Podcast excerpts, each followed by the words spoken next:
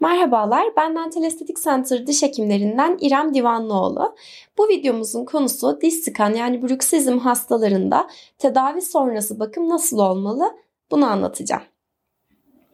Diş sıkan hastalarımızda artan çiğneme basıncına karşı bazı önlemler almamız gerekiyor. Aksi takdirde yaptığımız tedavilerde bu dolgu olsun, kaplamalar, köprüler olsun yaptığımız tüm tedavilerde kırıklar ortaya çıkabilmekte.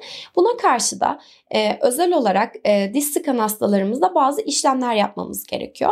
Bunlarda en temel olanı bizim e, gece plağı olarak söylediğimiz hem dişlerin hareket etmesini engelleyen hem de yüksek çiğneme basıncına karşı dişleri koruyan bir plak oluşturmak. Şeffaf bir plak şeklinde dişlerimizin üzerine gelip gece yatarken e, oluşturduğumuz sıkma kuvvetine karşı var olan restorasyonları ve dişleri korumaya yönelik bir plak oluşturmak.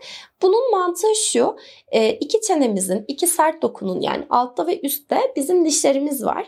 Dişlerimizin birbirine sürterek, birbirini aşındırması ya da bu kuvvetlere bağlı yaptığımız dolgularda, kronlarda aşınma yerine kırıkların oluşmasını engellemek için araya bir plak yerleştiriyoruz ki o kuvveti dağılımını sağlasın ve e, ağzımızdaki dişlerin de uzun dönemde ağzımızın içerisinde kalmasını ya da yaptığımız restorasyonların yıllarca sağlıklı bir şekilde kullanılmasını sağlayalım. Bunun için de en uygun e, tedavi sonrası bakım gece plağı oluşturmak. Özellikle diş sıkan hastalarımızda bunu rutinde tercih ediyoruz. Hayata gülümseyin.